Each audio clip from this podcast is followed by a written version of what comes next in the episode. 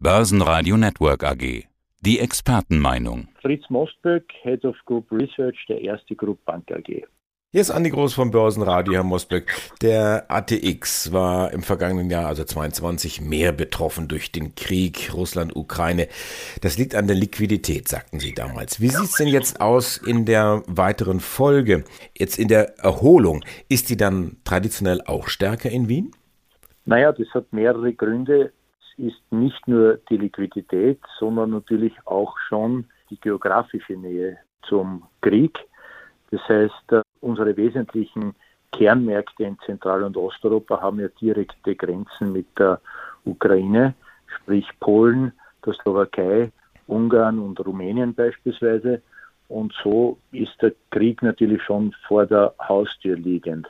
Zum anderen ist natürlich auch Österreich sehr stark als Hub für Zentral- und Osteuropa aktiv. Von allen Werten quasi oder zumindest von der Mehrheit aller Werte im A T X, und daher ist das natürlich auch etwas, was vielleicht psychologisch belastet. Und zum anderen ist die Wiener Börse historisch gesehen immer zyklisch gewesen, und wenn es mit der Konjunktur runtergeht, was natürlich auch kriegsbedingt der Fall war, ist die Wiener Börse in einer Abschwungphase besonders stark betroffen, so wie im letzten Jahr, schwingt aber dann meistens in einer gegenläufigen Phase stärker mit. Und das sehen wir an und für sich schon ansatzweise für dieses Jahr. Denn wenn wir uns die Year-to-Date-Performances anschauen, und damit haben wir eigentlich gerechnet, dass nach so einem starken negativen Jahr der A T X dann wieder aufholen kann. Und ja, wir sind Year-to-Date mit ungefähr vierzehn Prozent im Plus. Die amerikanischen Börsen sind eigentlich Underperformer. S und P fünfhundert hat nur fünf Prozent plus, während hingegen ja, der Rest der europäischen Börsen ungefähr so zwischen zehn und fünfzehn Prozent plus hat, also A T X hier im, im guten Mittelfeld liegt. Und das hatten wir eigentlich erwartet. Und es wird wahrscheinlich über das Jahr noch so weitergehen, weil wenn der Krieg dann doch nicht diese sehr, sehr negativen, fundamentalen Auswirkungen hat auf globaler Basis, dann kann sich die Konjunktur halbwegs sehr moderaten Niveau stabilisieren, was sie auch ansatzweise schon gemacht hat. Und dann sollte der A T X stärker aufholen können. Diese Erholung, die Sie jetzt da beschrieben hatten, auch relativiert haben mit Amerika und äh, europaweit, gilt das jetzt für einige wenige Titel oder ist es doch der breite Markt, der jetzt sich da auch erholt? Da kann man eigentlich von Wien vom breiten Markt sprechen. Sicher sind einige Werte stärker betroffen, manche deutlich weniger. Ich meine, stärker ist naturgemäß Raiffeisenbank International betroffen, weil die ja direkte Exposure in Russland und der Ukraine haben. Aber sonst gilt es eigentlich für den gesamten breiten Markt, weil, wie gesagt, einerseits der Krieg natürlich sehr wohl negative Auswirkungen hatte, bis dato, auch in wirtschaftlicher Natur. Das haben wir natürlich auch im letzten Jahr als negativen Faktor gesehen, der die Märkte belastet hat. Wien im Speziellen natürlich. Aber auf der anderen Seite sind die Wachstumsraten für alle unsere Kernmärkte inklusive Österreich doch nicht so schlimm ausgefallen, wie das erwartet worden war. Und daher, glaube ich, bildet das eine ganz gute Basis oder einen Boden, dass, wenn es mit den Wirtschaften wieder aufwärts geht, dann wird es an den Börsen wieder aufwärts gehen. Und das nehmen die Börsen natürlich mit entsprechender Erwartung vorweg, in der Regel sechs bis acht Monate. Und in der Phase befinden wir uns offensichtlich gerade. Außer es passiert natürlich etwas wieder besonders Negatives. Davon gehe ich aber jetzt einmal nicht aus. Gehen denn die Anleger auch wirklich so in, in breiter Front, in großer Masse diesen Weg mit? Also die Umsätze an der Börse, die kann man ja auch immer taggenau ansehen. Steht diese Erholung auf, auf den breiten Füßen, wie man sich das wünscht? Also heutzutage steht nichts mehr auf breiten Füßen, wenn man, wenn man sich das wünscht, weil, wie gesagt, wir sind von vielerlei Krisen durchgerüttelt worden in der letzten Zeit, aber das auf globaler Ebene. Sprich durch die Pandemie, sprich durch den Russland-Ukraine-Krieg, sprich dann in weiterer Folge durch Energiepreisentwicklungen, Inflation, Zinserhöhungen et cetera. Das hat natürlich alles teilweise kurzfristige, wie aber auch langfristige Auswirkungen.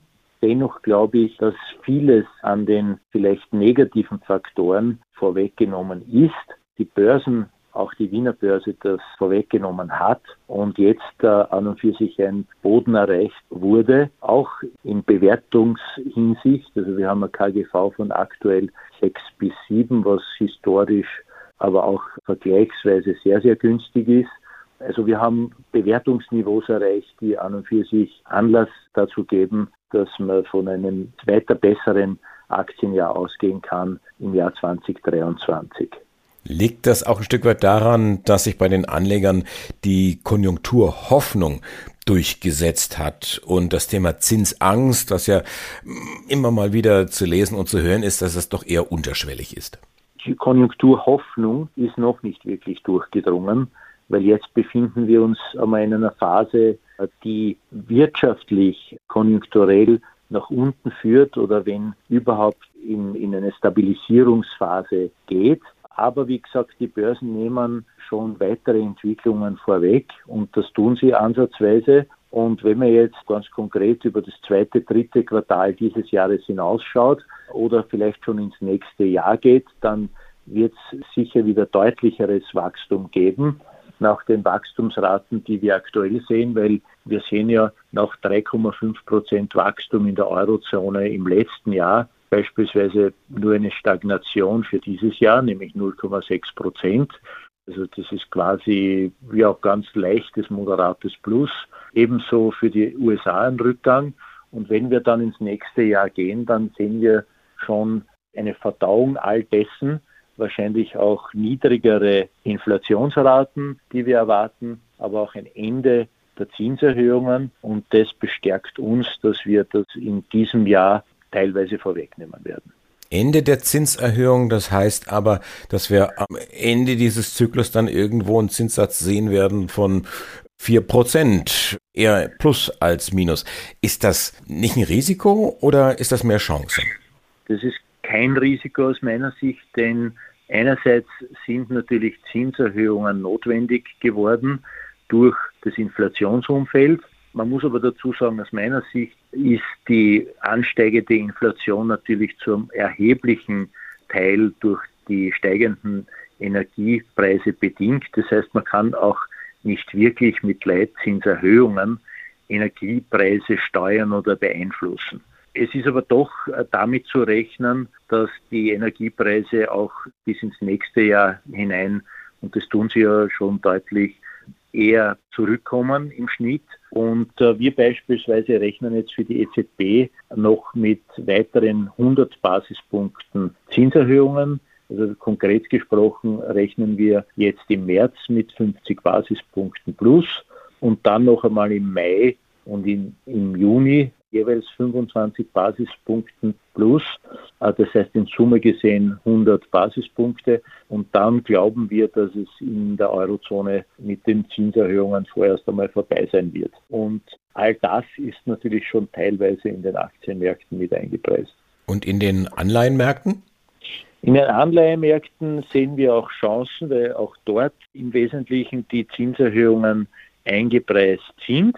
Und hier empfehlen wir beispielsweise eher den mittleren bis langfristigen Horizont, also konkret gesprochen Österreich wie Deutschland Benchmark den fünf- bis zehnjährigen Bereich, wo wir jetzt sehen beispielsweise in Deutschland im zehnjährigen Benchmark-Bond eine Rendite von zwei Komma sieben Prozent und wir rechnen auf Sicht von zwölf Monaten wieder eine Rendite-Abwärtsphase auf zwei Prozent, also so gesehen glauben wir, dass der langfristige Bereich auch durchaus geeignet ist, um wieder Returns in kursmäßiger Hinsicht zu erzielen. Schaut man sich einzelne Branchen an, dann fällt natürlich auf, dass vor allen Dingen Ihre Branche, die Bankenbranche, als ein Gewinner der Zinsentwicklung ist. Also man kann sich da relativ gut refinanzieren, auch bei den Zentralbanken. Aber die Zinsen, die man jetzt den Kunden zahlt, die sind noch nicht so auf das Niveau, wo sie eigentlich sein sollten. Sehen Sie das ähnlich? Ich weiß, es ist immer schwierig, einen Banker nach der eigenen Branche zu fragen. Naja, im Wesentlichen ist es so, dass natürlich Banken ganz allgemein, ich kann jetzt zu unserer eigenen Bank natürlich nicht sagen, weil wir die aus Compliance-Gründen auch gar nicht covern dürfen, logischerweise. Aber natürlich ist es so, dass wenn es eine Zinserhöhungsphase oder einen Zinserhöhungszyklus gibt, dann steigt natürlich auch die Zinsmarge von Banken und das wirkt sich natürlich auch im Speziellen unterstützend für Finanzinstitute aus. Was ja auch ein Riesenthema ist, das Thema Nachhaltigkeit, alternative Energien. Wenn ich bei Ihnen in den Bulletins nachschaue, dann tauchen da auch diese Unternehmen auf. Merken Sie da auch schon etwas, dass sich das Thema alternativ, alternative Energien, grüne Energien, Klimawandel festgesetzt hat? Das ist ein ganz wesentlicher Treiber, der nicht nur ein kurzfristiges Phänomen ist, sondern auch langfristig von Bedeutung sein wird. Warum? Einerseits, ja, Stichwort E S G. Ich kann mich erinnern, ja, ich war selber Chairman der Ethos Commission on E S G, die wir auf europäischer Ebene ins Leben gerufen haben. Das war neunzehnhundertsiebenundneunzig vor der Finanzkrise. Da waren ungefähr drei Prozent aller Assets under Management weltweit nach E S G oder nachhaltigen Gesichtspunkten gemanagt. Jetzt sind es um die vierzig Prozent. Warum bleibt uns das erhalten? Wenn man jetzt beispielsweise ja, in die Bevölkerung schaut und da vor allem in den jungen Bereich, dann sind Kinder und Jugendliche sehr stark mit dem Thema Klimawandel beschäftigt, wie man weiß. Und daher wird es auch die breite Bevölkerung, also nicht nur die Anleger, Investoren wie börsennotierte Inter- Unternehmen betreffen müssen, sondern die breite Bevölkerung wird einfach äh, den Wunsch besitzen, dass es hier zu gravierenden Änderungen kommen wird. Und daher wird der öffentliche Druck auch entsprechend da sein, der teilweise, aber wirklich nur auch teilweise in den Kapitalmärkten schon besteht. Aber auch Kapital wird nach diesen E S G-Gesichtspunkten alloziert werden. Wie Sie wissen, ist es beispielsweise auch ein Anliegen der E Z B, dass sie Banken dazu auffordert, entsprechend nach nachhaltigen Gesichtspunkten Kredite zu vergeben. Also es kommt von verschiedenen Seiten da ein sehr, sehr nachhaltiger, in dem Sinne auch Druck zustande, der in Zukunft nicht mehr wegzuwischen sein wird. Daher ist es nicht nur ein kurzfristiger Trend, sondern ein Megatrend, wenn man so will. Und daher wird uns das auch in Zukunft über die Jahrzehnte hinaus weiter beschäftigen und auch ein großes Thema an den Kapitalmärkten sein. Ein nachhaltiger Druck in Richtung Nachhaltigkeit, so könnte man sagen. Sie sind Head of Group Research. Wie sieht denn die Strategie aus zwanzig dreiundzwanzig? Ja, die Strategie ist aus unserer Sicht recht einfach.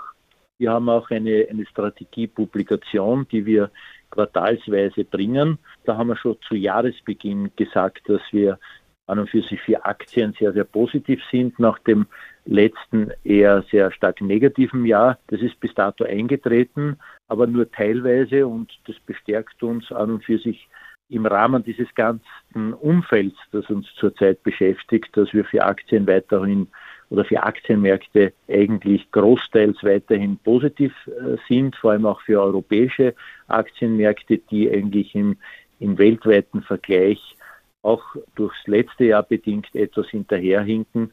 Und deswegen glauben wir, dass wir an und für sich ein weiter positives Aktienjahr an unseren Märkten sehen werden. Vorausgesetzt natürlich, es kommt keine andere Krise, weil Sie wissen, es hat die Pandemie gegeben, mit der hat keiner gerechnet. Es hat den Krieg gegeben, mit dem hat keiner gerechnet.